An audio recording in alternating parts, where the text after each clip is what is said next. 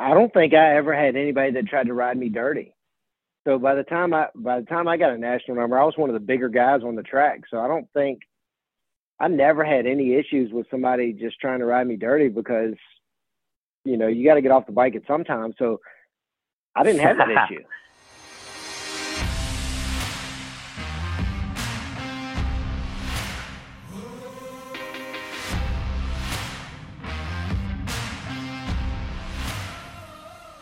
Episode 98, Tank Slapping Podcast. Getting close to one hundo, man, few away. Crazy journey. Uh, we'll have to come up with something good for for episode 100. But on the other side of the mic, as always, well, actually, not as always. He was wasn't here last episode. We had a fill in. Sammy Halbert, uh, Robbie Bobby's back on, man. What's up, dude? Yeah, sometimes I gotta help out the little guys and the slower guys and let them have a turn too. So Sammy, uh, we'll just say he did mediocre at best, but uh, no, it's good to be back. Good to be back. It's uh, you know, sometimes life gets in the way and uh, life comes at you fast, especially when you got 372 kids. So, so yeah, it's good to good to be back. I apologize in advance. I'm actually uh, picking up food with my youngest one, and we're in the car right now. So I hope my phone stays decent and um yeah, can't can't wait to talk about this one. It's gonna be a good one. Yeah, all good, man. No, Sammy crushed it. It was good having him on. The dude is at like, well, he's really smart. I was gonna say he's, he's like he's a sleeper when it comes to intelligence and knowledge in the sport. Like everybody kind of knows Sammy as a dude that just hammers the throttle, but as far as insight and just the way he can break down the the sport that we all love and ride, it's uh it's kind of underrated. He's a smart dude. Uh, yeah, for sure, man. He's a uh, he's a slammer, but also he's a uh, he, he's very methodical too. People don't realize that, but uh, he's a he's a thinker. Uh, not always a thinker, but when he's on the track, I know it doesn't seem like it at times, but uh, but he's definitely looking looking ahead for the most part. So yeah, it's uh, nice nice having some some different kind of knowledge on. We always try to have some people with some level of uh, common sense, but with racers, sometimes that's a pretty shallow pool. yeah, yeah, facts, man. No, it was good. I appreciate everybody who tuned into that show, and yeah, it was good. It was good to have Sammy on, and hopefully down the road we'll we'll get him on again. Maybe we'll do like a trifecta. We'll do uh, the Slammer, the Robbie Bobby, and myself, and do a do a podcast. But tonight we got a good one. We're gonna actually do something a little different. So our first guest is pretty standard. We're gonna bring John Nickens on, and he is uh former national number rider from Virginia. So right down there with our man Rusty Rogers, Mike Hacker. There's been a, a quite a few guys from uh, the Eads brothers from Virginia that have come through the ranks. And Nickens is very well known rider in the early 2000s. Has had a really good career, earned a national number, had some solid results. Um, I tried to find some info on him, Rob, and I couldn't find much on on the internet. He was kind of a low key guy. Um, so did you race with John at all, dude? Because that's kind of your era, right? Early 2000s. Yeah, I was a pro sport, and when he was a, a GNC rider, so I might have raced against him in a few amateur or not amateurs, a few like outlaw races. But I, I remember him vividly because, uh, and I'm not going to describe him. I'll let he, him do that. But to this day, even I mean, top three in coolest looking XR 750. So if anybody out there is a good at Google or um, maybe flattrackphotos.com might have some on there, but go check out John Nickens um, and his ride, man, because uh, it was very, very unique and man, it was good looking too. Yeah, I found a Cycle News article from the early 2000s, and it might have been actually the year 2000. I think it was from Savannah, Georgia, and there was uh, some results and a rundown of of everything. Chris Carr won both the main events, but I think Nickens got like eighth or ninth in the 750 expert class, which anyone that's been to Savannah ever, it's always so stacked prior to bike week. So, um, yeah, I, I couldn't find much, man. It's it's hard to find stuff. The farther back you go, it's hard to find find info. So, um, but yeah, John's a good rider. He still rips. He's still involved. He promotes the RVA flat track with Mike Hacker, our boy Mike. So excited to get him on, talk some shop, bench race a little bit, find out, yeah, what life was like then and uh, what he's up to now. Uh, we'll get him on here in a second. I think he's already on the line, but let's uh, quick shout out these sponsors that make this show happen week in and week out. And uh, shout out to all of our listeners for supporting these companies. I have a lot of these companies hit me up and and tell us they, they get a lot of um, like requests from our fans, listeners. So uh, that's that's definitely appreciated. Mission Foods, as always, we're really excited to have him on board with our podcast. They make a lot of great products, and if you can support those who support the sport, go out buy some Mission products. And yeah, everything they're doing for for the podcast and the sport in general, it's it's pretty rad. Bell Power Sports, the official helmet of Tank Slapping Podcast. If you start Tank Slapping, you want to be protected by Bell. Yamaha Motorsports and Yamaha Racing. Check out their website at yamahamotorsports.com. Motorcycle, ATV, side by side, snowmobile, and power products. Yamaha revs your heart. Indian Motorcycle, since 1901, Indian Motorcycle has been the choice of riders who make their own rules. Man, they got a lineup of bikes, some really good ones. I'm trying to get my hands on one down the road here. I'd love to cruise the streets of Lancaster in a a challenger, a scout bobber. So if you can support Indian Motorcycle, everything they're doing, American Flat Track, Moto America, Super Hooligan Racing, and much more. Speaking of Moto America, the Ridge is up next. Robbie, uh, you ever rode the Ridge, Washington? I have no, I haven't. And and looking at it, the pictures the last I believe couple years, it's uh it's a really neat looking track. I know they've done a lot of improvements.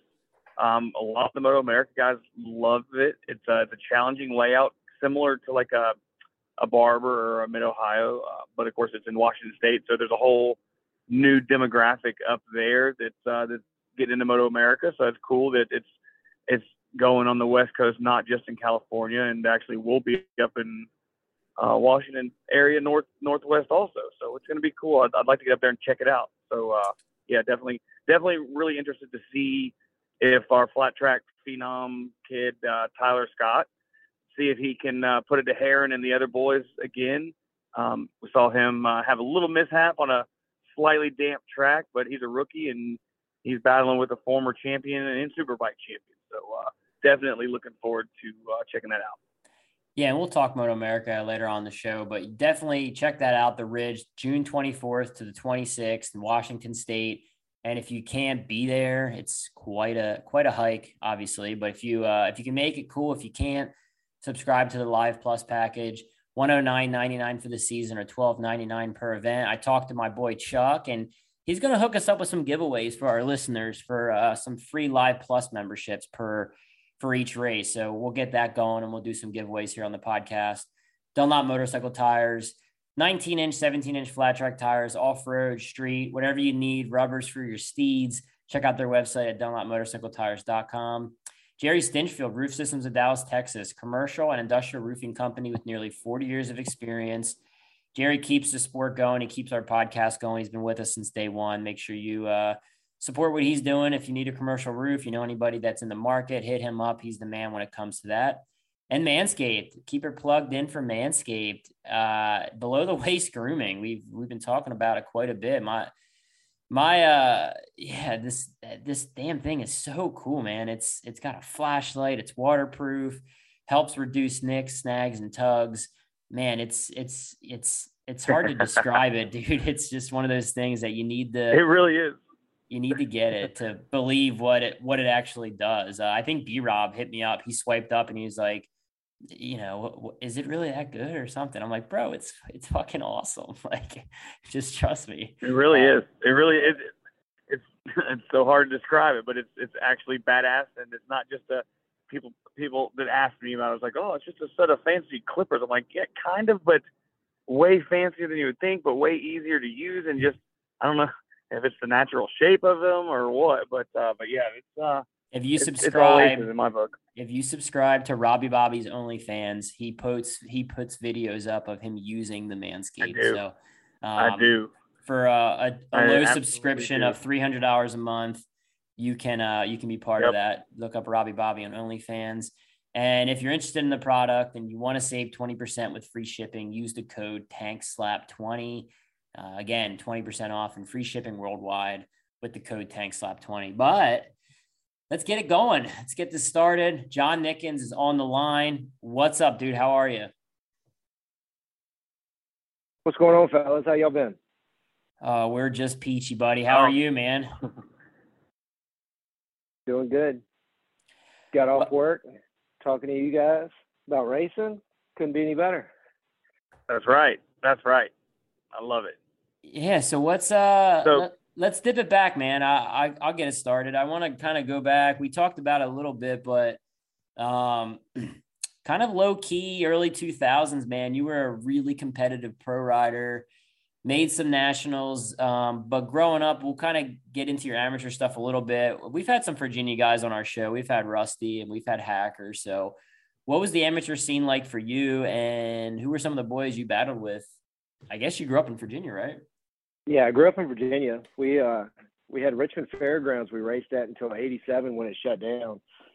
So it was pretty much me and Hacker battling from the time we were little, and then he kept flat tracking. We went I went drag racing for a while doing dirt drags, and then we started traveling up to Pennsylvania when I got in my teens, back in the flat track scene, and it just went on from there. Well, so wait, back up a second. Dirt drags. Now, is that like on a quad or a dirt bike? Like, is it like a drag bike with a big old paddle tire? What are we? What are we talking here? So I started when I was probably I don't know eight or nine riding a RM two uh, RM eighty, and then by the time I was ten, my dad had built a methanol burning YZ two fifty for me to ride. So and then when I got a little older, like I said, we went back flat track racing.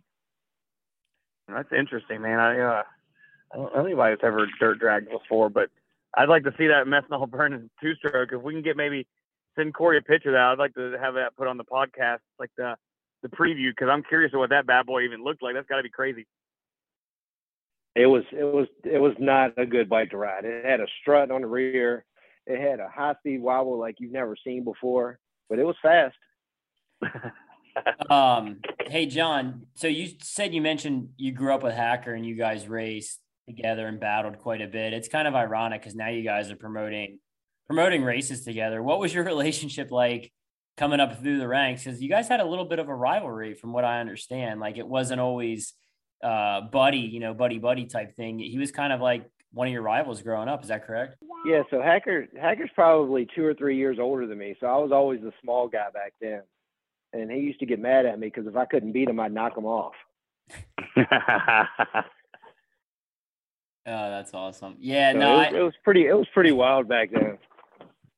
Yeah, and did you get a chance to run with Rusty at all, man? I'm a obviously a big Rusty Rogers fan. I have, I have a couple of his pictures signed, and uh, big Rusty guy. But did you get to run with him? Because he's obviously quite a bit older than you. But I didn't know maybe your rookie year if he was still still flinging it sideways or what?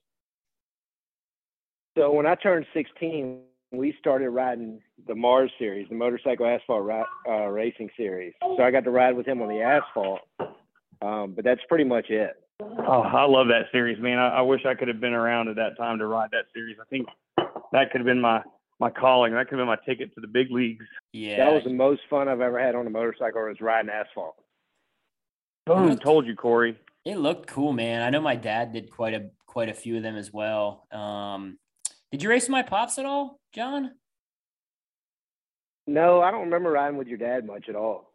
I think he was he was probably almost done when I started because I got I got my pro sport license in probably I think '94. So I don't remember riding with him at all.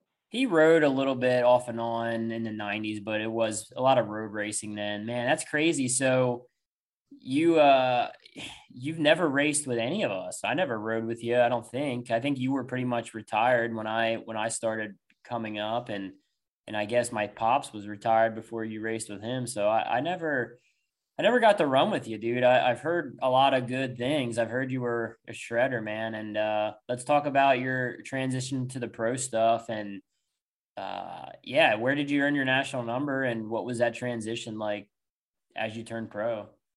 So the first, the first when I first turned pro was in Bike Week of '97, and I made an I made the short track national was the first national I ever made. But back then, you had to have enough points to get a grand uh, national number.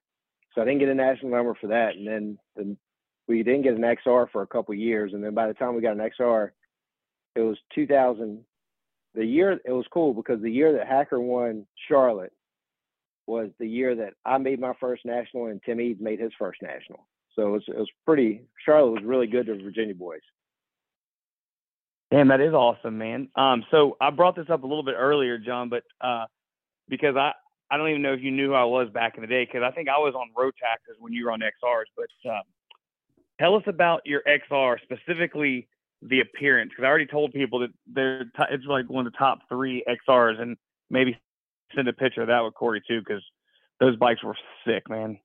So back then, I was painting cars front. That was my job was painting cars. So oh, I always had to. I, I tried to have the best looking paint. Other besides Jason Tire, Jason Tire always went up me, but I always tried to have some, have some cool stuff. Yeah, I have to well, check go that. ahead I'll and have to- describe it. We need. yeah, yeah. I was gonna say I have to check it Yeah, out. what but- color was it, man? We need to know. I need to tell everybody, but I want you to tell them because I can tell you, man, nobody else had one like this.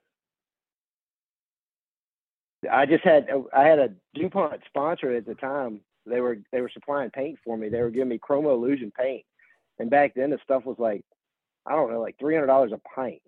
So no, I mean it was it wasn't affordable for anybody, but we used so much DuPont paint that they they gave me pints of it. So of course I always had fresh paint jobs on my bike because when I was supposed to be working painting customers' cars, I was painting motorcycle parts. Okay, but the color itself for those it was that for us that don't speak paint, that was that badass like green, purple, yellow chameleon, like depending on like how you looked at it, right? It kind of like changed colors.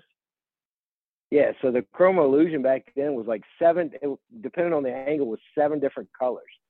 Yeah, so, So every it- time it you go al- by, it always bike- looked good. Yeah, well, that's what I'm saying. Like every time you went by, I was like, shit, I thought he was on a green bike, and like you would pass by and it turned to purple, and then it was like blue, and then it was red or whatever. I'm telling you guys listening, go look up John Nickens. I don't even know what year it would have been, maybe like 2000, 2002 or something. You can't find anything But that like was that, still my dude. favorite. Like I've been trying to find photos and I you can't find anything. I'll have to hit up uh our buddy Dave Hoenig at Flat Track Photos and and get some uh get some Nickens photos. You got you still have a bunch of photos, John, you can send us or Uh, I'll look and see if I've got some. I didn't. I never bought. We were we were on a shoestring budget, so there was not a whole lot of buying of photos or buying of anything extra. yeah. How Well, many years did you run? listening, like I was saying, Yeah. How many years did you run the the twin or how many years were you did you run the pro stuff, I guess, in general? Like because if you turned pro in 97 and I kind of started running, I wasn't pro, but I, you know, I was around the pro races a lot in like 04, 05. Um, how long did you kind of chase the dream in the pro stuff? So in '98, I ended up riding for Bob Norfleet, which he was he was one of the main sponsors for Rusty Rogers. Um, so we rode a twin shocker for him for a year, and then we bought our own XR. And so from '99 until I got hurt in 04, um, we did our own thing, and then we got an, another XR. Chew, Kevin Larkham, he, he helped us out with an XR, so we'd have a backup bike. So it it, it lasted for a couple years. I wish it would have lasted longer, but it, you know, it is what it is. But no, so John, I, I know, uh, you know, right now, you and Mike with uh, RVA have killed it bringing Virginia Flat Track back. Um, I know me and Corey have both been big supporters of your event, and if those people haven't gone, they need to because these guys. It's very rare you get people that actually. I think didn't we have the cops show up because like there were so many people that they were just parking random ass on the streets that we just went through every bit of parking plus some.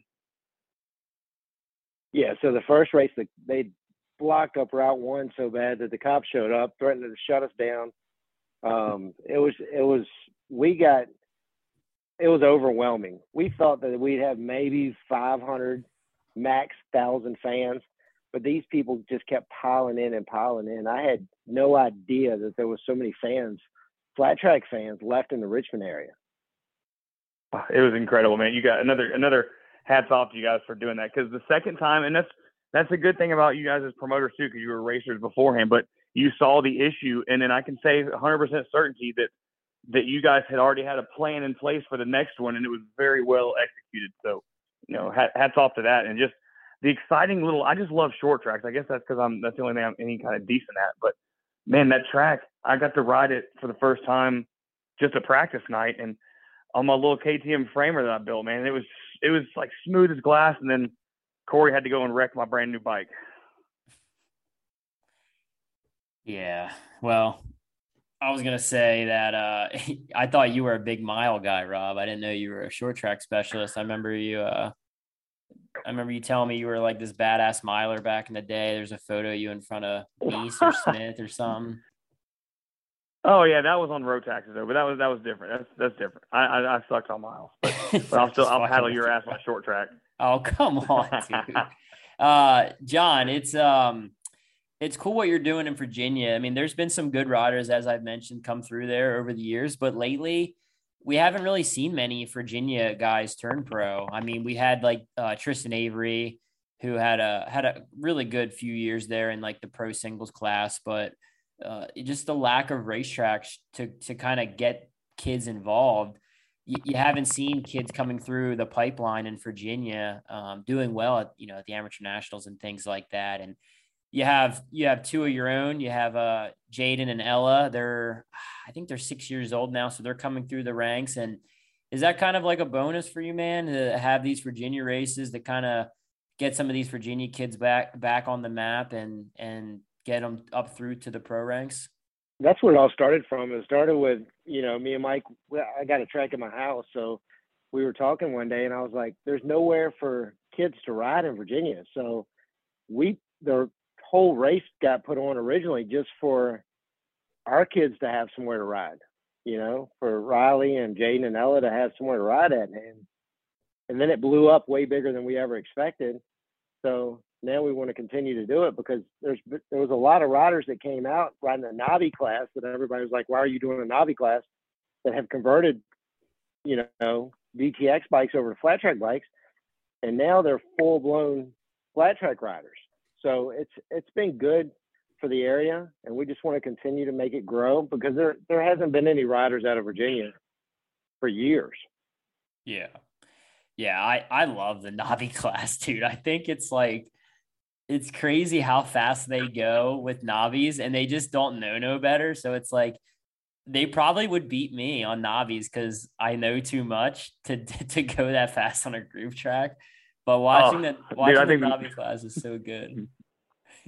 It is, man. I'll sit, I, I love their little press booth. I get to sit in when I do timing and scoring because the Navi class I shit you not. Go look at any video from Sabaja or anybody. My ass is out on that that little rickety walkway there because I want to see this action live, man. Because uh, those guys get after it and they eat shit so hard. I was like, oh. We need to put a it's, John. It's a we need show. to do a, a thousand to win Navi class, man, and just let oh, them. Oh, oh let my god! Hillbilly you know, guys out of the woodwork just send it for a thousand. You'll bucks. have like forty you, entries, man. You'll you'll have forty Navi bikes out there trying to battle it out. Everyone makes the main. Are you volunteering the? Are, are you volunteering the uh, purse money? oh, I like oh. that. That's a good idea. Whatever show up money, whatever show up money you you were gonna give Mees, just put that toward the Navi class.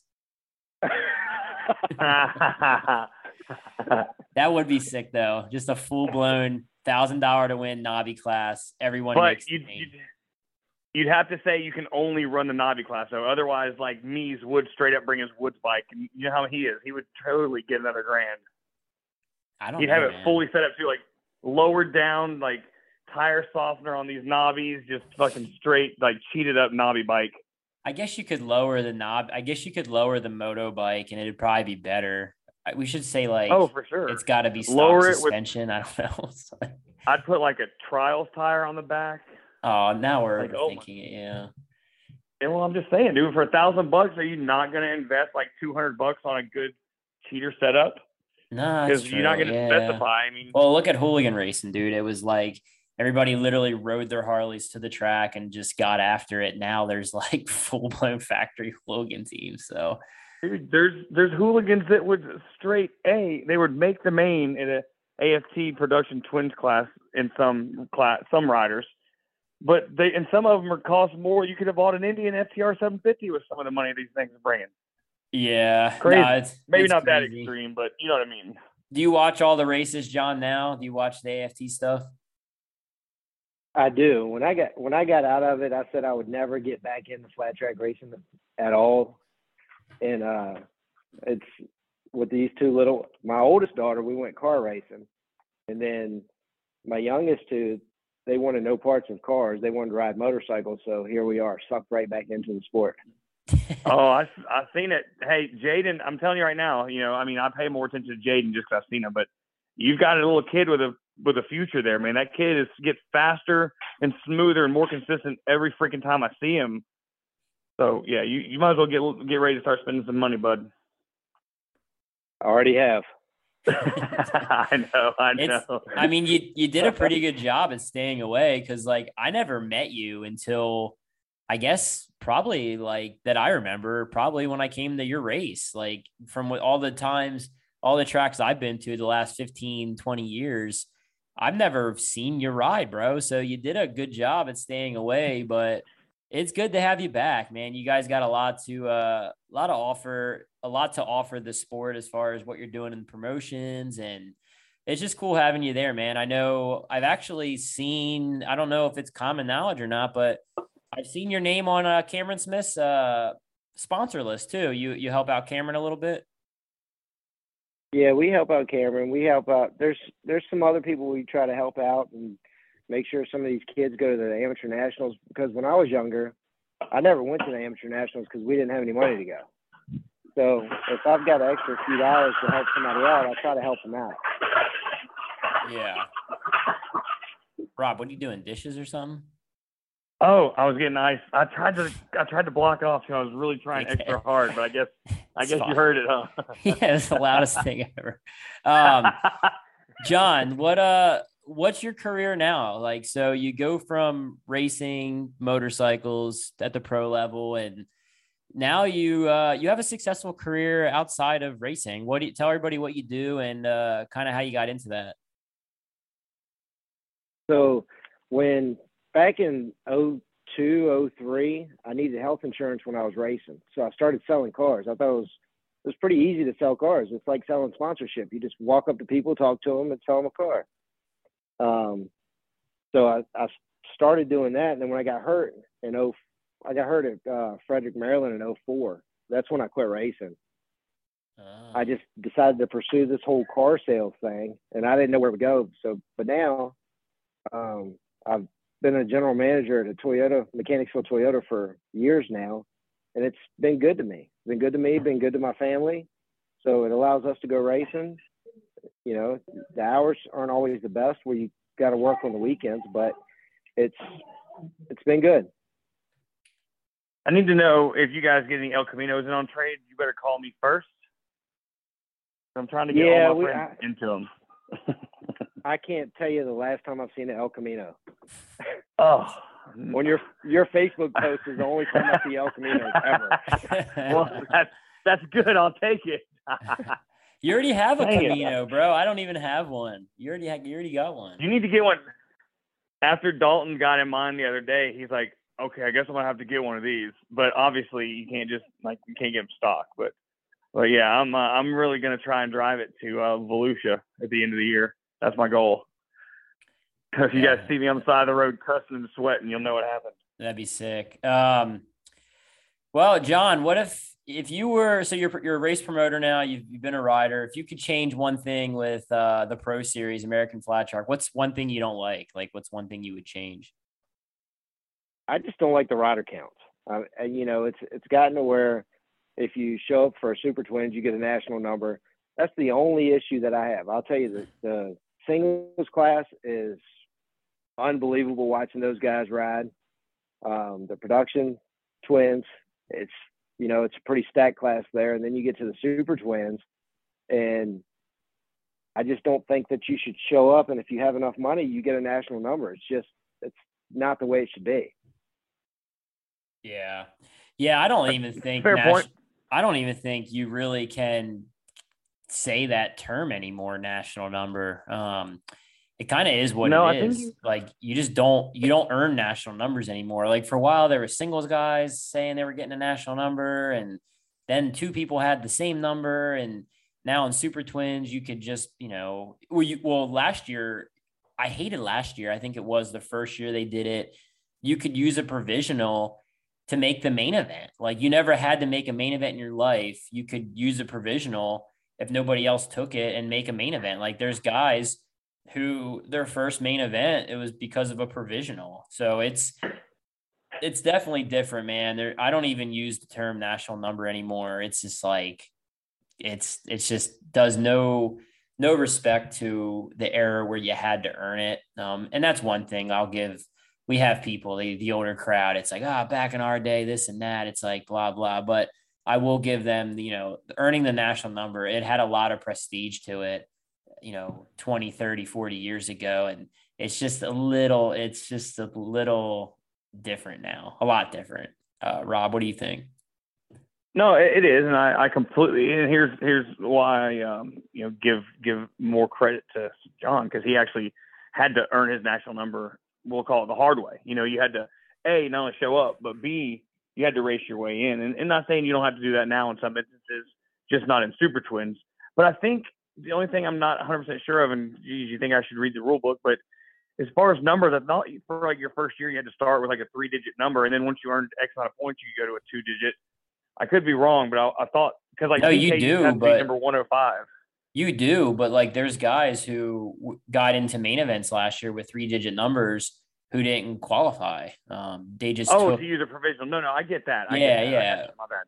F, the three digit number to the two digit with the letter thing. That's it's not even like a big deal for me. Like the letter thing, I guess everyone they they love the the letter thing, but I thought that could kind of be confusing to new fans anyway. It's like like Virginia. Yeah, I don't like the letter.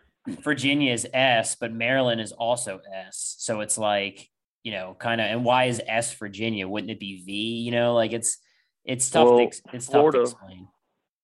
Yeah, well, also the southeast was like C. I think like Florida, Georgia, Alabama were was all C. Florida had and hell, Florida had a letter. Like there was guys that came from Florida that raced pro. Well, I'm Grand National number 20C, man. God okay. dang. Yeah, I didn't know. I didn't. Me and Johnny was... Murphy were both number 20 together. I was the better looking and the better rider, but he had the better bikes. You both had massive sideburns. We did have some fucking jobs. Big sideburns. we did. Big uh, sideburn guy.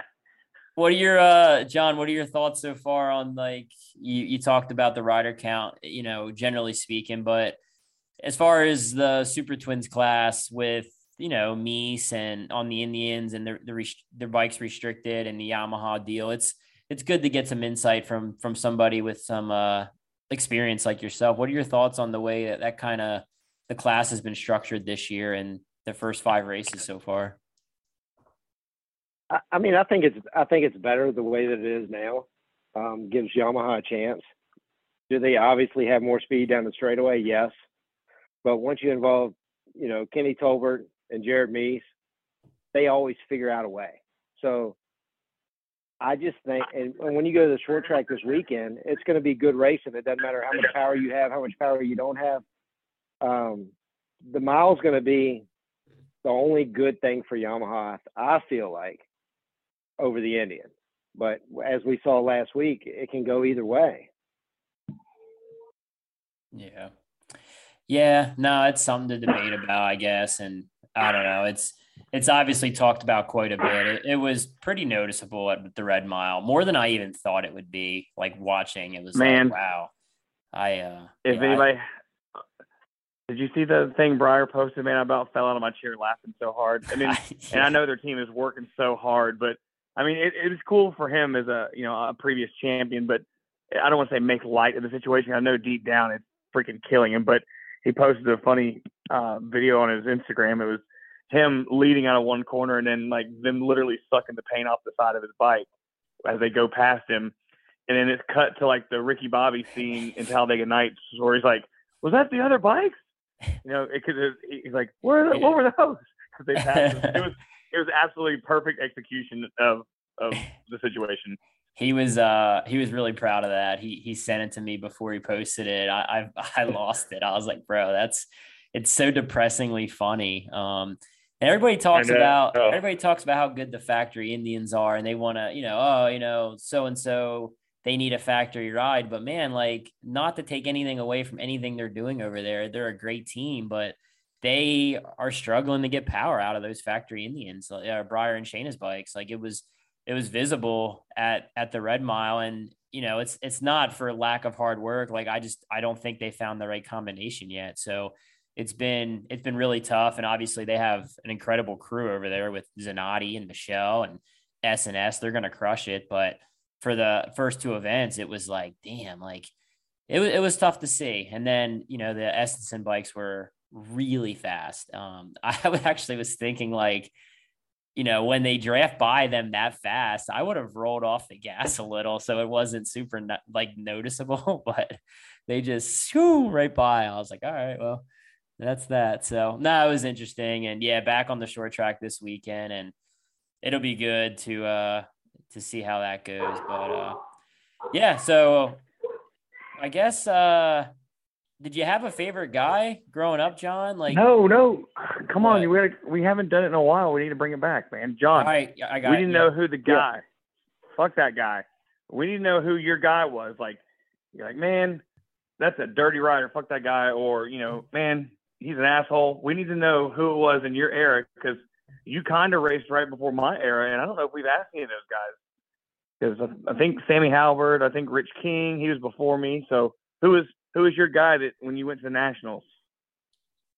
I don't think I ever had anybody that tried to ride me dirty. So by the time I by the time I got a national number, I was one of the bigger guys on the track. So I don't think I never had any issues with somebody just trying to ride me dirty because you know you got to get off the bike at some time. So I didn't have that issue. All right, you know what? We're gonna by default we're gonna give that to Jason Tyre just because he also was painting pretty bikes back in the day. So you probably when he showed up through tech, you were like, man, fuck that paint job. Because I know him and the Prez put some time into it. Uh, so the Jason Prez, Tyre, I know him and the Prez had the beautiful bikes.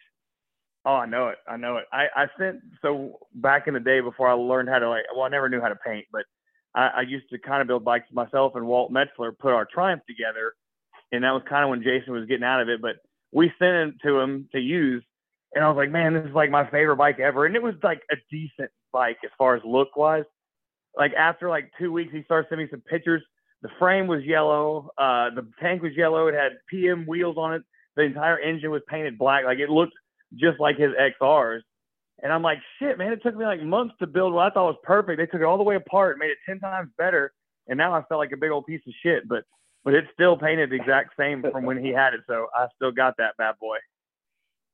So anyway, yeah, fuck him I, for I, beautiful I feel like back when I was back when I was racing, the one that I felt like I battled with every week for a semi was Schnabel.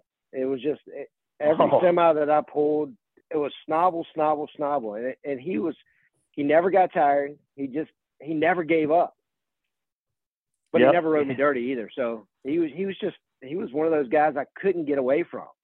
Schnabel, he's an dude. animal, man. What a beast! Yep, yeah, that. that. guy. Love is, that uh, guy. I remember lining up next to my rookie year. I think it was it was my rookie year. I was like 105 pounds riding an XR 750. It was Lima. I line up next to Schnabel. I, I, was fucking terrified. I'm like, oh my god, this guy is like, he's gonna eat me alive if I don't get off the start. Like, uh, just yeah, growing up racing, racing those that era of guys. That's that's really cool to kind of hear. It's yeah, I missed the I missed the Nickens battles, man. I never like you quit before I uh I turned pro, but we got to race a lot of the same guys. So that's pretty cool. Like, were you more like before your pro era? Like, were you more of a were you more of a Parker Scott Parker guy? Did you like Chris Carr? Um, who was kind of your guy as far as when you were an amateur? I was a total Will Will Davis guy.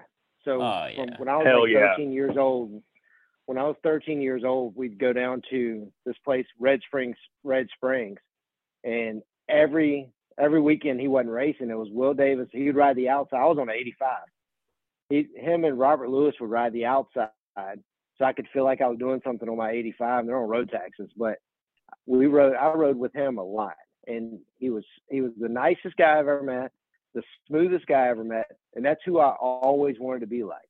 Was Will Davis. That's a good one that's definitely a good one, man. He good choice.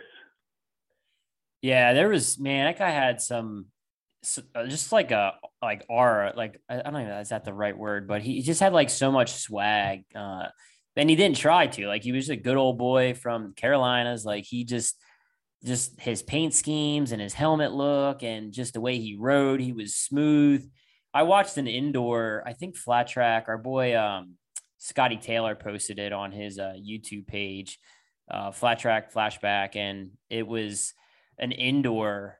It was like an I, I don't know where it was. I want to say it was somewhere somewhere on the East Coast. I, it might have been Southern, like maybe Virginia. There was like an indoor, and every single rider at this indoor looked slapped out. Like they could barely be smooth. They were just out of control.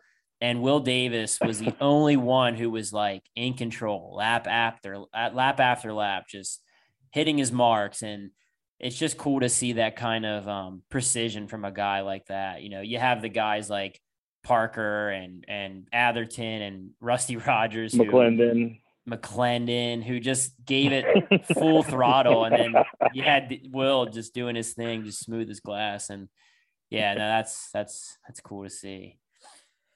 Fucking and to watch him on asphalt was like watching him on asphalt was like something you've never seen before in your life. Oh, you can still actually get on YouTube and go and YouTube uh, Mars, and there's a few of them on there, and you're right, man. He, that dude was just. People like to exaggerate say, "Oh, he was just boiling the tire down the straightaway," but Will Davis could like he could do it, and it'd still be going fast. It, it's it's amazing. Yeah, definitely go watch some. Yeah, yeah, for sure. Well, looking forward to the next RVA, man. I know we were expecting a, a big one a couple weeks ago, and rain got the best of us. But yeah, when when is the next RVA for everybody listening? Uh, Richmond, Virginia. It's actually Ashland, Virginia, Capital City Speedway. Uh, I'll, I'll, I think I'm going. Like, there's not a national weekend, right? What's the date? No, we're not going to do it on a national weekend. We're actually working on the date still. Um, so we don't know. It's going to be probably September, first week in October. Uh, we're just we're trying to make it bigger than it was before. Awesome. So we've got you know we've got over twenty thousand twenty. It'll be over a twenty thousand dollar purse. Uh, it's we're just trying to make an epic event. That's amazing. And it's going to be a double header still, or do we not know yet? Yeah, it's still going to be a double header. Yeah, hell yeah. Sure. Nice, nice. Brad. Well, cool, man. We appreciate you coming on and and chatting with us. It's uh looking forward to like I said RVA here in the future and looking forward to seeing your kids grow up and race. You've been a a lot of help with me. I'm a I'm a, a new Pee Wee dad and I'm always texting you about Cobra 50 tips and tricks. So appreciate all the all the Pee Wee to Pee Wee dad shit, man. It's uh it's cool and looking forward to the seeing your kids grow up and race and uh, continue on the uh, Virginia and Nickens tradition. Heck yeah, man! I'll be glad yeah, when hope- the Pee I'll be glad when the Pee Wee stuff is over and we can get on some 65s and 85s full time because it's you know the drama of the Pee Wee stuff. Um, but we'll be in Greenville next next weekend or weekend after at Robbie yeah, Bobby's race, right. pushing Heck the cushion, yeah. pushing it. It'll be good. Like salt and pepper. What would it take for John Nickens to show up and and race a pro race again? Oh yeah.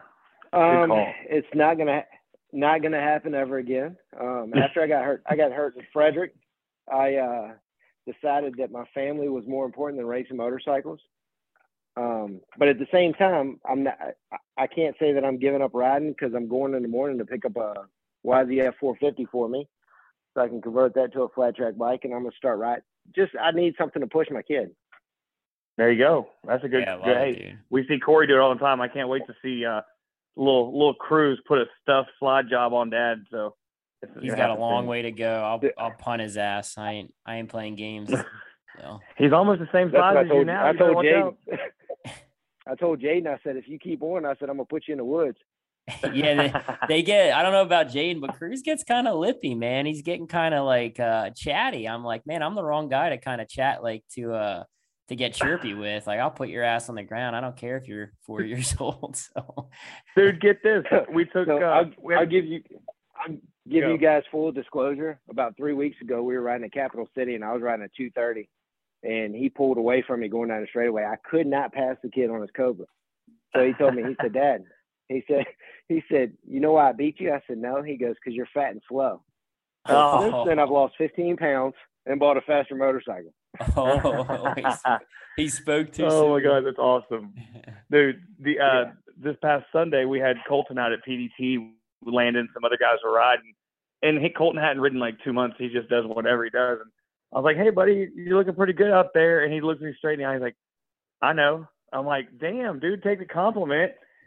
Damn kids these days have no respect, and and Colton's gonna be tearing my ass up soon too. I know it. Yeah, it's it's it's fun. It's it's a cool journey for sure. But yeah, no, it's it's it's going to be interesting the next few years, man. I'm excited to at least I have people to hang out with at the uh, amateur races because it gets pretty fucking boring. I'm just like, all right, man, like where's Nickens at? Where's where's everybody at? let's let's go chat it up. But nah, cool, man. Thanks for coming on again, and uh, see you at RVA here in the near future. Thanks for having me. Yep. Yes. See you soon. See you Greenville. Thank you. Yep. Later, buddy. Yep.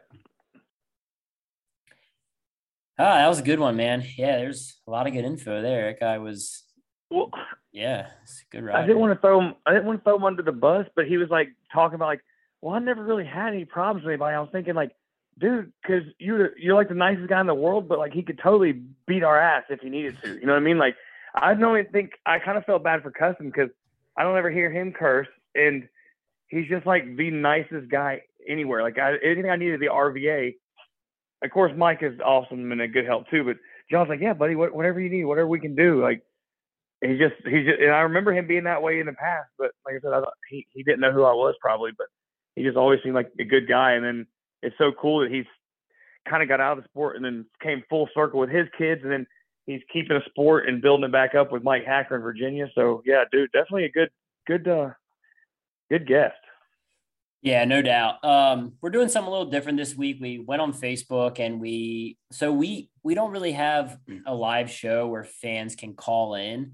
So we're gonna pick a fan once a month, we'll say, to come on and kind of bench race, talk shit, give the fans a little bit of a platform that isn't Facebook to kind of debate, like kind of take on Corey and Robbie Bobby sort of thing. I was gonna give a disclosure, like you guys can come on, you can debate whatever you want, but keep in mind who you're debating with. You got Robbie Bobby, who lives on undefeated, undefeated, undefeated probably, son. yeah. And then you have myself, who is I'm pretty debatable as well. Like I've actually, I don't know if you saw Rob, but I've been one lining some people this week on on social media. It's just I see a stupid yep, comment and I just I just been one just like a subtle one liner. Um just to kind of man, is people think like they're so certain of what they're saying and it's wrong. They're like, so wrong. And they're, they're so, so wrong. wrong. So I've just been one lining people like false. That's like all I said. They're like, why is it false? It's it. like I don't need to explain it, but you're fucking wrong. So um, yeah. yeah. we're gonna bring the fa- some fans on, and our first our first guy we have on the pod this week. He was the first one when I posted it. He reached out. We're getting him on. It's Sean Carroll. He is a the sales manager actually at the new newly owned Lancaster Harley Davidson. Hanham's Hanham's Harley bought the old shop. And Sean is a hooligan racer and he is the sales manager at the shop. Listens to a lot of the podcasts, races all over the East Coast. Big hooligan guy. Sean, you on the line? How's it going, guys? What's up, dude? Hey. Uh, you know, just getting home from work. Uh, smoked a cigarette, getting ready for some adult beverages. nice. Cigarettes um, are bad for you. Cigarettes are bad for you.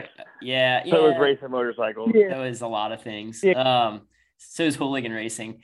Bro, I think Sean probably beat you. Did you race Charlotte, Sean, or no? No, no, no, no. Uh, he he would have beat me though. He would have beat me. Let's not. Why do we keep rehashing this? You trying to just crush my soul here with the the the. I mean, God dang. Sorry, bro. He's a hooligan guy. I thought he was there. I didn't know if he if he raced a deer or not. Have you ever have you ever raced with Robbie Bobby or no? Uh yeah. The I mean yeah one one class we were in when I was on a 450. I think it uh, Springfield. I think that was maybe. Other, other than that, I've been to the the World Clash, uh, Panhandle Clash multiple years. So. Ooh. Hell yeah. Is that the World well, Championships most, or something? I've read. It is. It's the most prestigious event in the world of racing, of all racing, two and four wheels. Formula One tried to buy my series. I was like, not happening. Nah. Not happening, Frenchie.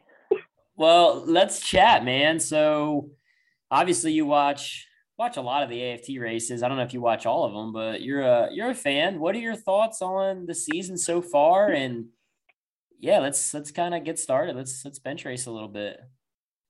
Um, I mean, overall, it's been a been a pretty exciting season. I mean, uh, looks like a lot of the tracks you guys are riding look a lot better than how they did last year. Um, at least just from looks.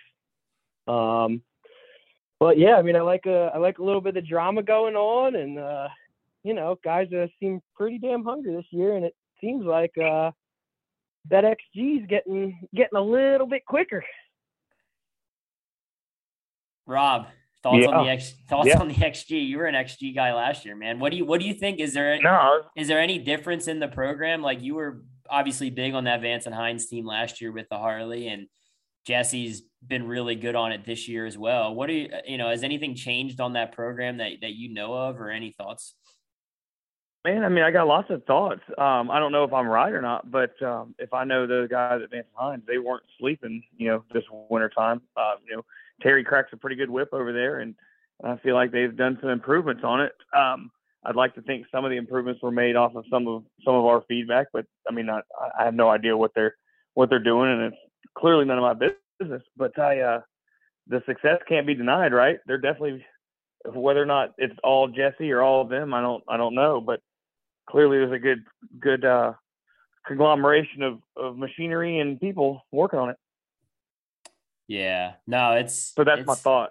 Yeah, and like I said, the, it's it's a little different package this year with like the rule they've they've made the the CC limit a little bit bigger, and I don't know what package they're running. Like either way, they're they're good. They're good in general. Like every package they bring, and Jesse's you know last year he rode the bikes freaking well, and this year he's he's determined, man. And yeah, Vance and Hines, they're they they want to win, bro. They have you know a really good team and a lot of infrastructure, a lot of technology and uh so Sean you're a hooligan guy what what what do you like and what don't you like about the cool uh sorry current hooligan like rules and stuff like that because we talked about a little bit on the show earlier like how how evolved the hooligan classes has gotten. Like it was you know turned it was initially a bunch of guys having fun on their harleys fucking drinking beer and riding bikes but now it's like pretty pretty in depth like what are your thoughts? Yeah, it's uh it's definitely developed. Um I mean like you said it was starting out with guys riding bikes to the track and then taking them on the track and just kind of hoping they don't crash and partying afterwards and it's now developed into uh, a really really really good competitive series. Um I mean just in my district alone, District Six and the, the East Grand National Hooligan Championship, I mean, how many ex pros are getting involved and just the, the bike setups that people are doing to them now. I mean, it's it really is insane. Um, I mean, and it seems like almost every hooligan race you go to, there's at least three to ten heavy, heavy hitters. Um, which you know it makes it a little tough for the the guys just starting out like myself. I mean, uh, I started out flat track on a hooligan bike. I didn't really grow up riding 90s or 125s or 150s, even 250s. Um, I just viewed it as, hey, I really like Harleys and I understand how they work, and I'm gonna try and go out and have some fun on it. And then I'd probably say in like the last four, three to four years, it's it's come a really long way. Um, Them cheating ass KTM's. well, there's a there's a guy in our area that I think uh, will give that KTM uh, run for its money very, very, very easily. Well, he's cheating Uh, too. that- well, you know, it is what it is. I, I remember hearing somebody on your podcast say it's it's not cheating, it's being creative. oh yeah I would never say that. No, that was Pat Maroney. that was Pat Maroney. That that was a good show, bro. That that was a good show. He was, yeah, that was that was that was pretty good. Um, so do you think? Do you think? What, what, how do we how do we tame it back? Like, how do we bring back the make hooligan fun again sort of thing? I mean, it's I don't know. I think the Gotta ban them KTM's. yeah. What what's the rule? What what do you say? Like V twin only or Harley? Like what do you? What's the rule? Like You got a fucking triumph. I Like, mean, it's. How dare you? isn't it a triumph? You have a triumph. Yeah, but don't speak ill of the trumpet. Well, that's what I mean, though. If you're gonna ban the KTM's or or ban anything else, like what what what? Why wouldn't you? You're the only triumph, right? Like who? Ban the Them damn. KTM's are cheating. Sound like the I guy on it. South I love it. Can you can you can you hear me eating this cheese queso dip? I hear you eating something. I don't know what's going on, but It's so good. It is so good. you're ridiculous. oh my god. Um, what's who's Um, one? Go ahead, Rob. I'll, I'll let you ask him a question, and then I got one more, and then we'll we'll let him bounce. But No, I think uh, I think he is right though. It would be cool to to kind of get back to the roots a little bit, but at the same time, you know, you can't really penalize people for built like looking at the rule book and saying, "Oh shit, look at there, that KTM falls into those rules." You know, so you can't really can't really fault them, but it is kind of funny because you know it's funny how things go. And now look what Rispoli did, and now there's probably gonna be people like putting some of them together because it's monkey see, monkey do in, in racing. You know, just that's just how it goes. But uh, but it's a good bike, definitely a good bike. yeah, yeah, it's uh, it's it's crazy how uh how in depth these bikes are, and man, Sean Bear when he rode his BMW at Gratz, I didn't even know it was a hooligan bike. Like I'm standing there and. Tommy McGrain's like, is that a hooligan bike? I'm like, there's no way. He's like, it's got hooligan like the number plates on it. I'm like, bro, there's no way. Like, Yep. he was riding that thing so good. I was like, well, Oh, there, there goes not- the there goes that It's series. literally not- Sean, is that who you were talking much. about a minute ago?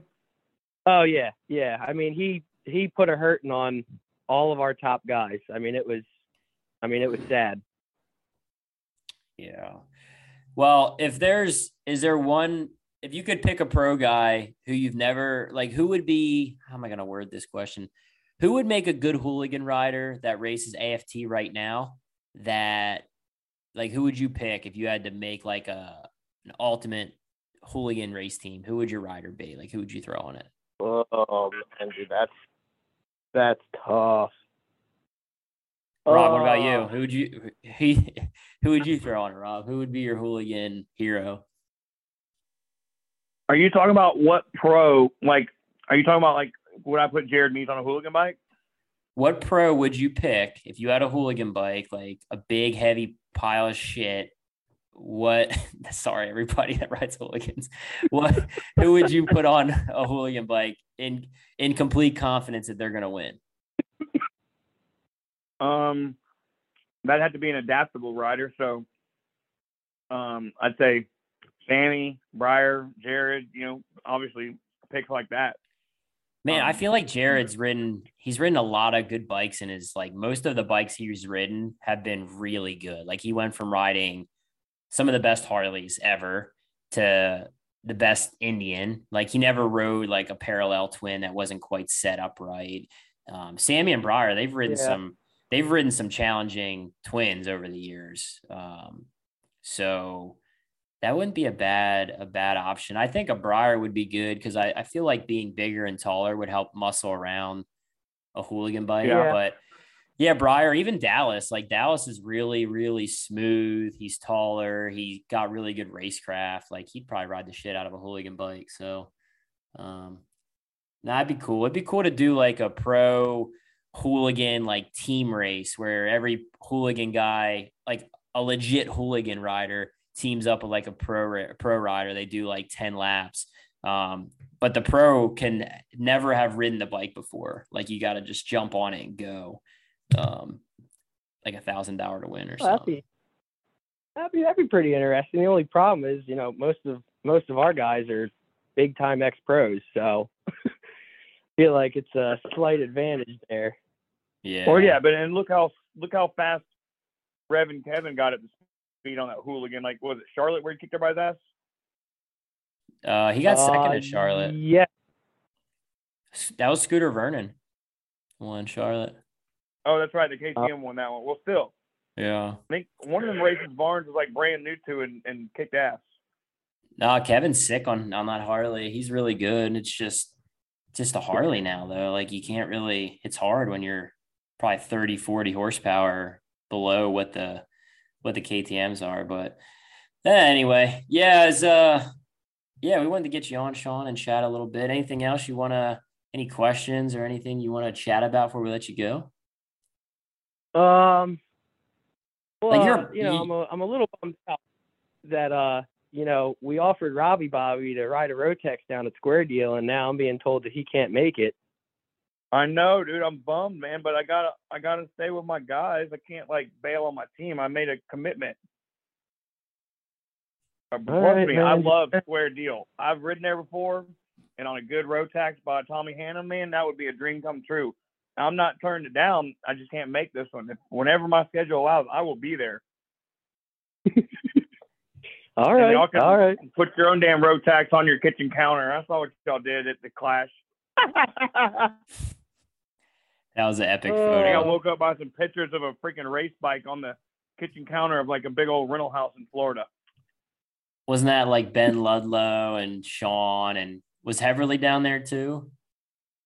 No, I'm surprised he wasn't a part of it though. He he normally between him, Heverly, and Ben. I mean, bad decisions definitely follow with those two. yeah. Yeah, it's a pretty that's bad solid it's a pretty solid crew. Yeah. Yeah, well, it was good having you on, dude. It's uh you're right up the street most of the time now. You're sales manager up at Lancaster Harley. So it's uh it's cool. As you've said, walking through there is a lot of a lot of good history inside the inside that building. So it's uh it's cool that that you, you, you're kind of doing that now, and I'll get to get to see you quite a bit. Oh, absolutely, man. Yeah, any anytime you want to, you know, drink a couple beers after work, I'm always game for that. Count me in, dude. yeah. Count me in. Well, appreciate you, man. Everybody and- call up Lancaster Harley for full sponsorship. after you know. te- after ten o'clock. Yeah, yeah. After ten o'clock, we'll we'll just be writing checks. Stroking them, baby. All right, man. Well, good chatting, bro, and uh, we'll chat you soon. All right, guys. Thanks for having me on. All right, Sean. Yep, Peace, see you, bud. bud. Later. Ah, that was fun. Yeah, I, real fast, Rob. A couple other things I want to talk about. We'll, we'll we'll get off here, but Moto America weekend you mentioned briefly, but Ty Scott won uh, won the first Super Sport race at uh, Road America, which was crazy. Um, not super crazy. We've we kind of know what he's capable of. The kid's a savage. He he gets after it. So it was not totally unexpected, but I think a lot of people didn't think. Uh, I think he's 16, right? Like a 16 year old would go Yeah. and and win a super sport race. But yeah, good good race for him. And then the the second day was actually Jason Farrell, who is man, he's like 46 years old. Um, got his first Well- win, local local boy. Yeah, for sure. That was awesome too, man. I mean, it was just, it was one of those those instances where you know the old crafty veteran, man, because those track conditions I've ridden on that kind of surface in those conditions, and man, it is the worst. Corey, think of it as going out on a track after they watered a dirt track, but then you like hit these little spots that are still slick as shit. It's like tacky, tacky, and then slick. That's exactly the same feeling, except for they're probably going another 50 miles an hour faster. Oh, it don't look fun at all. Like the way Tyler crashed the second day, it was like, what did he do? Like he just, it's a matter of just one little extra push or a little too hard on the front brake, or you gotta, man, it's like a lot of finesse on a track like that. And I guess Sean, I'm sorry, Sean Farrell, it's Jason Farrell. I guess he's had a lot of, a lot of time on that track and different conditions. And I saw like Larry Lawrence posted like, yeah, it was an unexpected win, and and Farrell took like offense to him saying it was unexpected. But then I saw Jason posted that in 25 years of racing pro is his first win. So I was a little confused why why he felt it it wouldn't have been unexpected. Like it wasn't like it wasn't Well, like Larry Lawrence was think- like knocking the guy. He was just saying like, man, he, you know, it was his first pro win at age 46. Like that's he was kind of giving the giving him a compliment, and I, it looked like he took it the wrong way. So thought that was. I think so. Yeah, definitely got. I think maybe maybe blown out of proportion because you know, it, it, was unexpected. Hell, I've watched a lot of racing before, and, and I even after watching practice, which is what I think Jason was making his comment about, because in morning warm up, he was considerably the fastest out there. So he was maybe that's why he's saying, I don't know what you didn't notice the practice or warm up, but uh, he definitely took more offense to it. And I, I do believe that uh, the Rider Files is was not trying to be derogatory at all. Yeah. But um, yeah, I mean, he's it's clearly sensitive about it, which hey, you know, yeah, I more thought that excited was to me about winning winning my first race.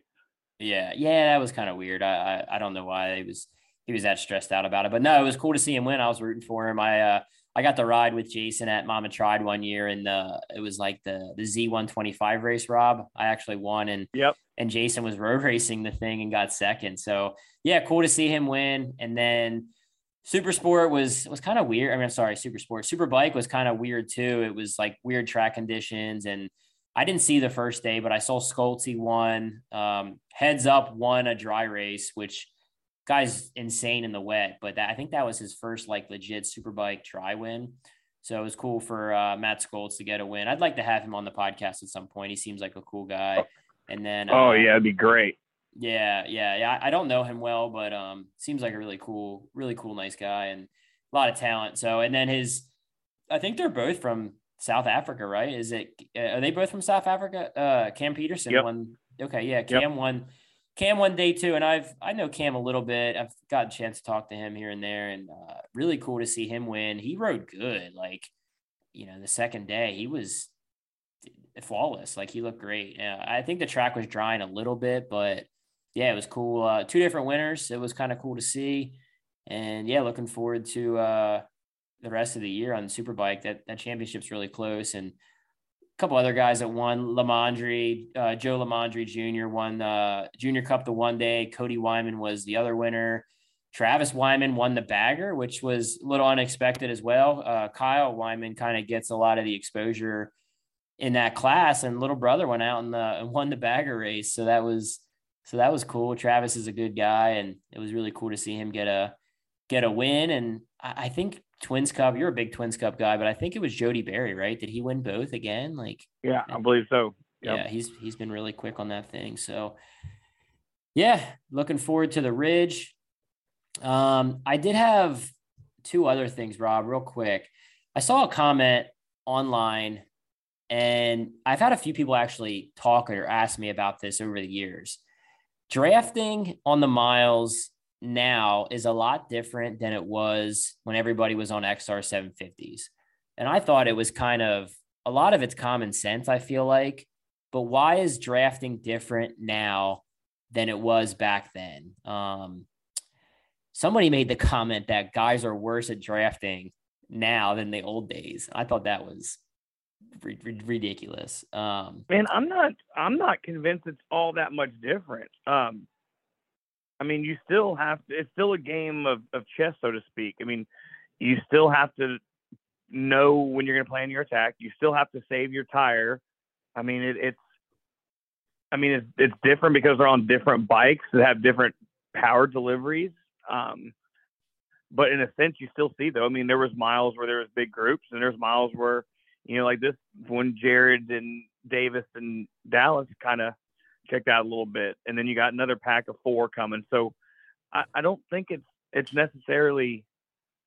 I, I, don't know. I'm not convinced it's all that much different. You know, I, you know, it would be great. We could maybe Jared Mees. I'll I'll ask him in a message. I'll say, look, you've drafted with a pack of XRs, and you've also drafted with a pack of Indians with a few Yamahas and XGs mixed in. Do you what do you do differently? You know, and I'm sure he would give us a legit answer, and he'd you know, I'd be interested to, to hear if there is a difference or not. Cause, um, I think a know, lot of it, we go ahead. Well, I was to say, we just got to remember that some of this stuff is being said by guys that are on the forums that, you know, have never been in the lead draft of anything, much less a Grand National race. So, you know, I'm to take them, and I'm not saying they've all done, they all have it. I mean, hell, for all I know, it could be, you know, um, damn, what's his name? The the Eagle, greatest rider of all time you know, if he was on there commenting, then Shelby, we know for sure. Frank Shelby. Frank Shelby. Frank Shelby. Yeah, you can't can't forget Frank Shelby. Yeah, and he embarrassed no. all the greats. it was it was different because I think generally speaking, everybody was on XR 750s. It's essentially a very similar platform for all the guys where now you have guys on Yamahas and you have riders on XGs and you have riders on the Indian. It's they're vastly different in power curve and horsepower. And some guys are running heavy cranks, some are running stock cranks, flywheels. Some guys are really good through the corners. Like growing up on the Harleys, I was always really strong rolling through the corners. Like I was a middle of the corner kind of guy. And as I adapted to the parallel twin, they're harder to ride through the corner than a Harley is than an XR 750. So I've adapted more of a riding style where, you know, exit speed is crucial.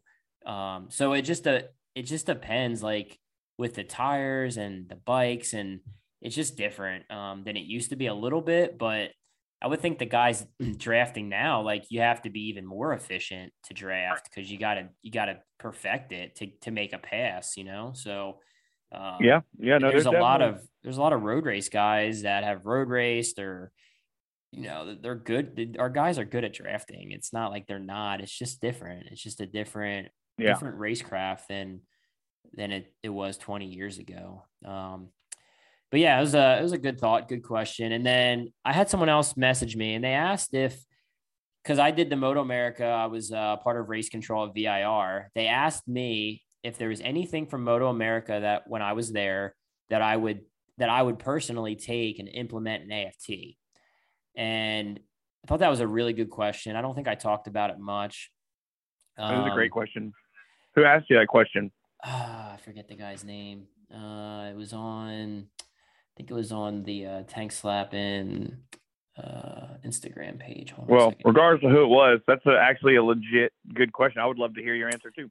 Yeah, it was Corey Simpson. So Corey Simpson reached out and he asked it. And it's kind of tough. I should have prepared for it a little bit more. But yeah, there's a lot of stuff I think that would work well with AFT from Moto America. Um, the thing is, everything that works well, our paddock and the fans, they just don't like change. Like they don't want, like when, when we tried to implement collared shirts, like it was like nobody thought it was it was stupid. Like guys mocked it. They didn't want to wear collared shirts you know? They wanted to wear tank tops and stuff. Like um, the professionalism of moto america is a lot different than aft like every pit in moto america so they have a hot pit and a cold pit. So essentially for the flat track guys they have a pit set up at their truck and then they have a pit set up on pit wall. Like they have multiple professional looking pits where you know it's hard for it's hard to get our guys to buy a tent. And it's not like they're making more money. Like the privateers in moto america they're making probably equal or less money than the privateers in flat track are. But there's and a professionalism a yeah and the expenses are way higher in moto america. Like their tire bill alone is like five grand you know? And yep. I, it was kind of funny like one of the jobs as as a race as a in race control as the rider rep is I handed out a lot of sanctions, which essentially they're fines. So if you come in and you're speeding in pit lane, if you're going five mile an hour over the speed limit, it's like a hundred and fifty dollar fine. Uh, if you if your transponder because you supply your own transponders in Moto America, if you come in your transponder's not working, you get a two hundred and fifty dollar fine. So we were handing out fines. Like I'm like, I'm like, man, I hope these guys aren't pissed. Like, can you imagine if we handed out a hundred and fifty dollar to two hundred and fifty dollar fine to somebody in the flat track paddock? Like how pissed off they'd be. I was like, man, I God. hope these guys aren't pissed. And they were, they understood. Like they, nobody really gave me a hard time about it. So uh, another thing in Moto America I thought was interesting, and it's it's crazy, but I I get it. Is if they leak oil on the track or if they have any issues where they ruin the track, they're like disqualified.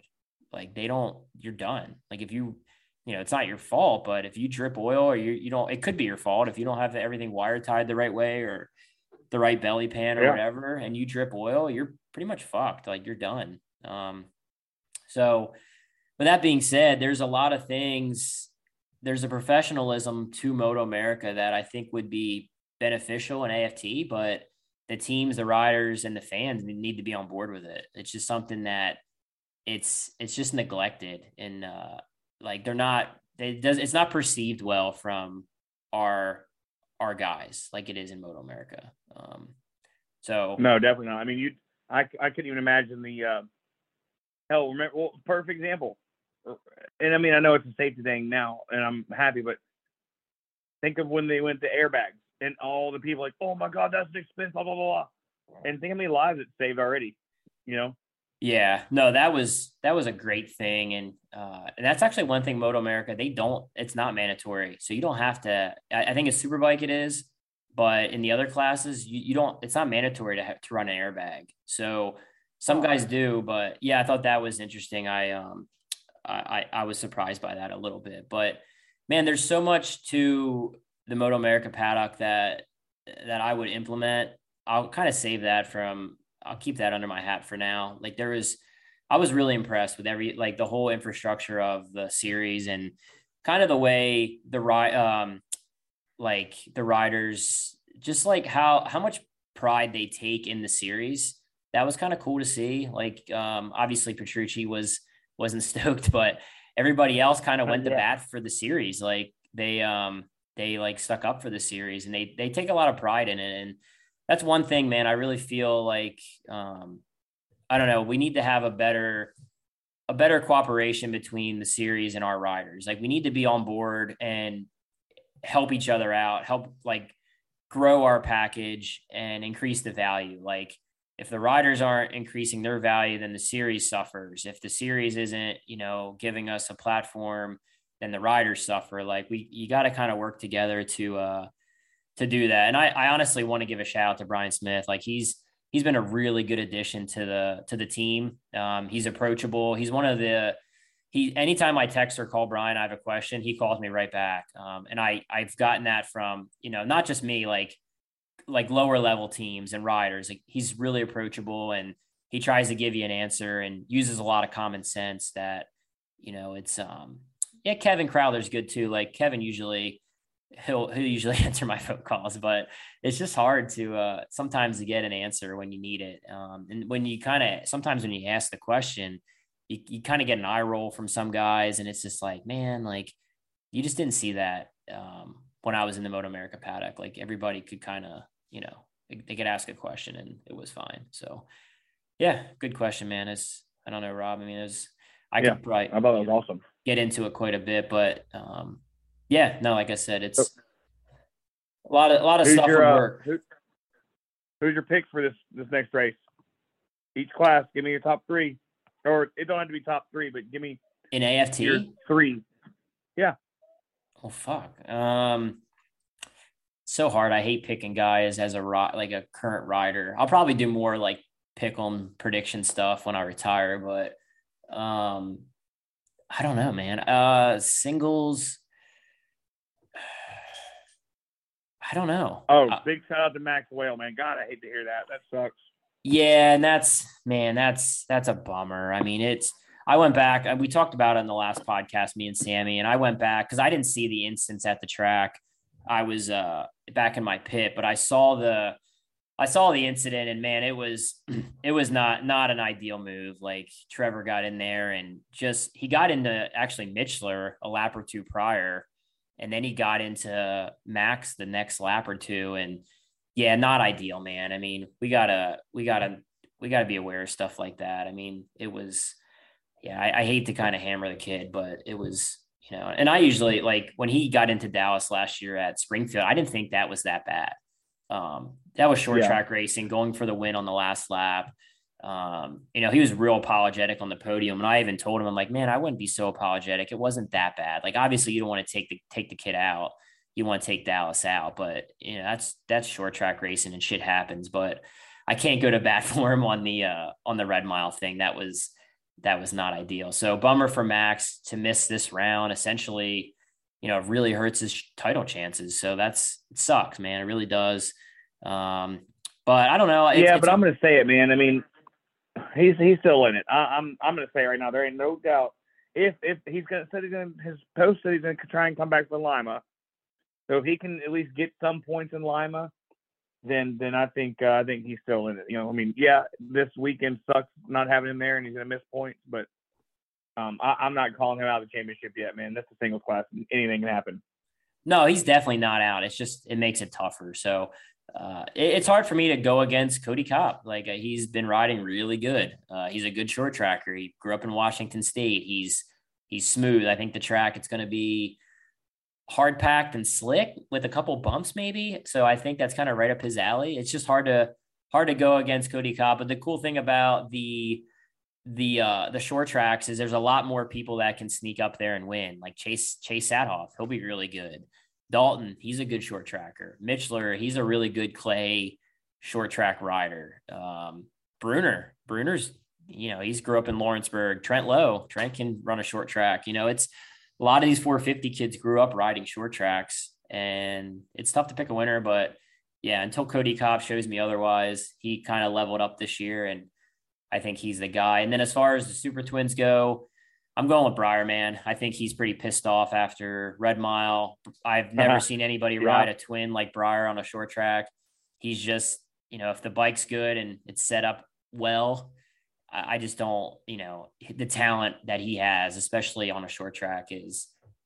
Hey, I love Briar death, but Lamb and Sammy is coming back this weekend.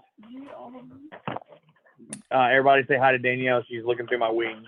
Hi, Hi, Pepe. Hi, Um, so Slammin' Sammy's coming back this weekend.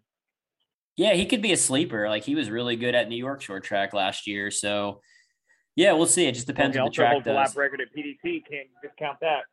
Yeah, I know you're a big Sammy guy. Fucking relax, dude. We get it. So that's it. I'm just saying, like I'm PDT kidding, is kidding. like the hardest track in the world to get a track record on, and he got it. Yeah, yeah. No, I'm, I'm just messing with you. No, he'll be good. And obviously, Dallas and JD will be good. And Bronson won there last time we were there. So I know the track's going to be different, but Brombo is, he's insane on those tracks. And Mees is good. Obviously, that guy's all right. So yeah, it'll be good. And production twins, I don't know, man. I'm not picking a winner. I, I uh that's that's a tough one for me to pick a winner. So I feel good. I feel good going into it, but there's a lot of good guys in my class who can short track. So it'll be uh it won't be easy. So I'm looking forward to it. I I'm actually looking forward to a short track. Like uh usually uh you know I'm more of a mile half mile guy, but I like the fact that short track is uh more of a rider's track. So it's kind of takes you know other things out off the table and go out and ride. So yeah, it'd be uh, it'd be cool. I'm looking forward to it, man. Heck yeah. So I'll see you soon then. Yeah, let's wrap this up. Uh, leaving first thing in the morning. So um, looking forward to it. Mission Foods, Bell Power Sports, Yamaha Motorsports, Indian Motorcycle, Moto America, Dunlop Motorcycle Tires, Roof Systems Dallas, Texas, Manscaped. Use the code TankSlap20 on manscaped.com, 20% off and free shipping. Big shout out to John Nickens for coming on, our fan of the month, Sean Carroll, big hooligan guy coming on and and chat with us and all the fans who have tuned in iTunes, SoundCloud, Spotify. Let us know what you think. Let us know what you thought of this show. We did things a little different. Um, leave us a review, follow us on social media, all that good stuff. We'll keep it rolling. Robbie, thanks for taking the time, bro. And I'll see you in a couple days. love it. Love it, man. All right. Yep. See you soon, bud. All right. We out.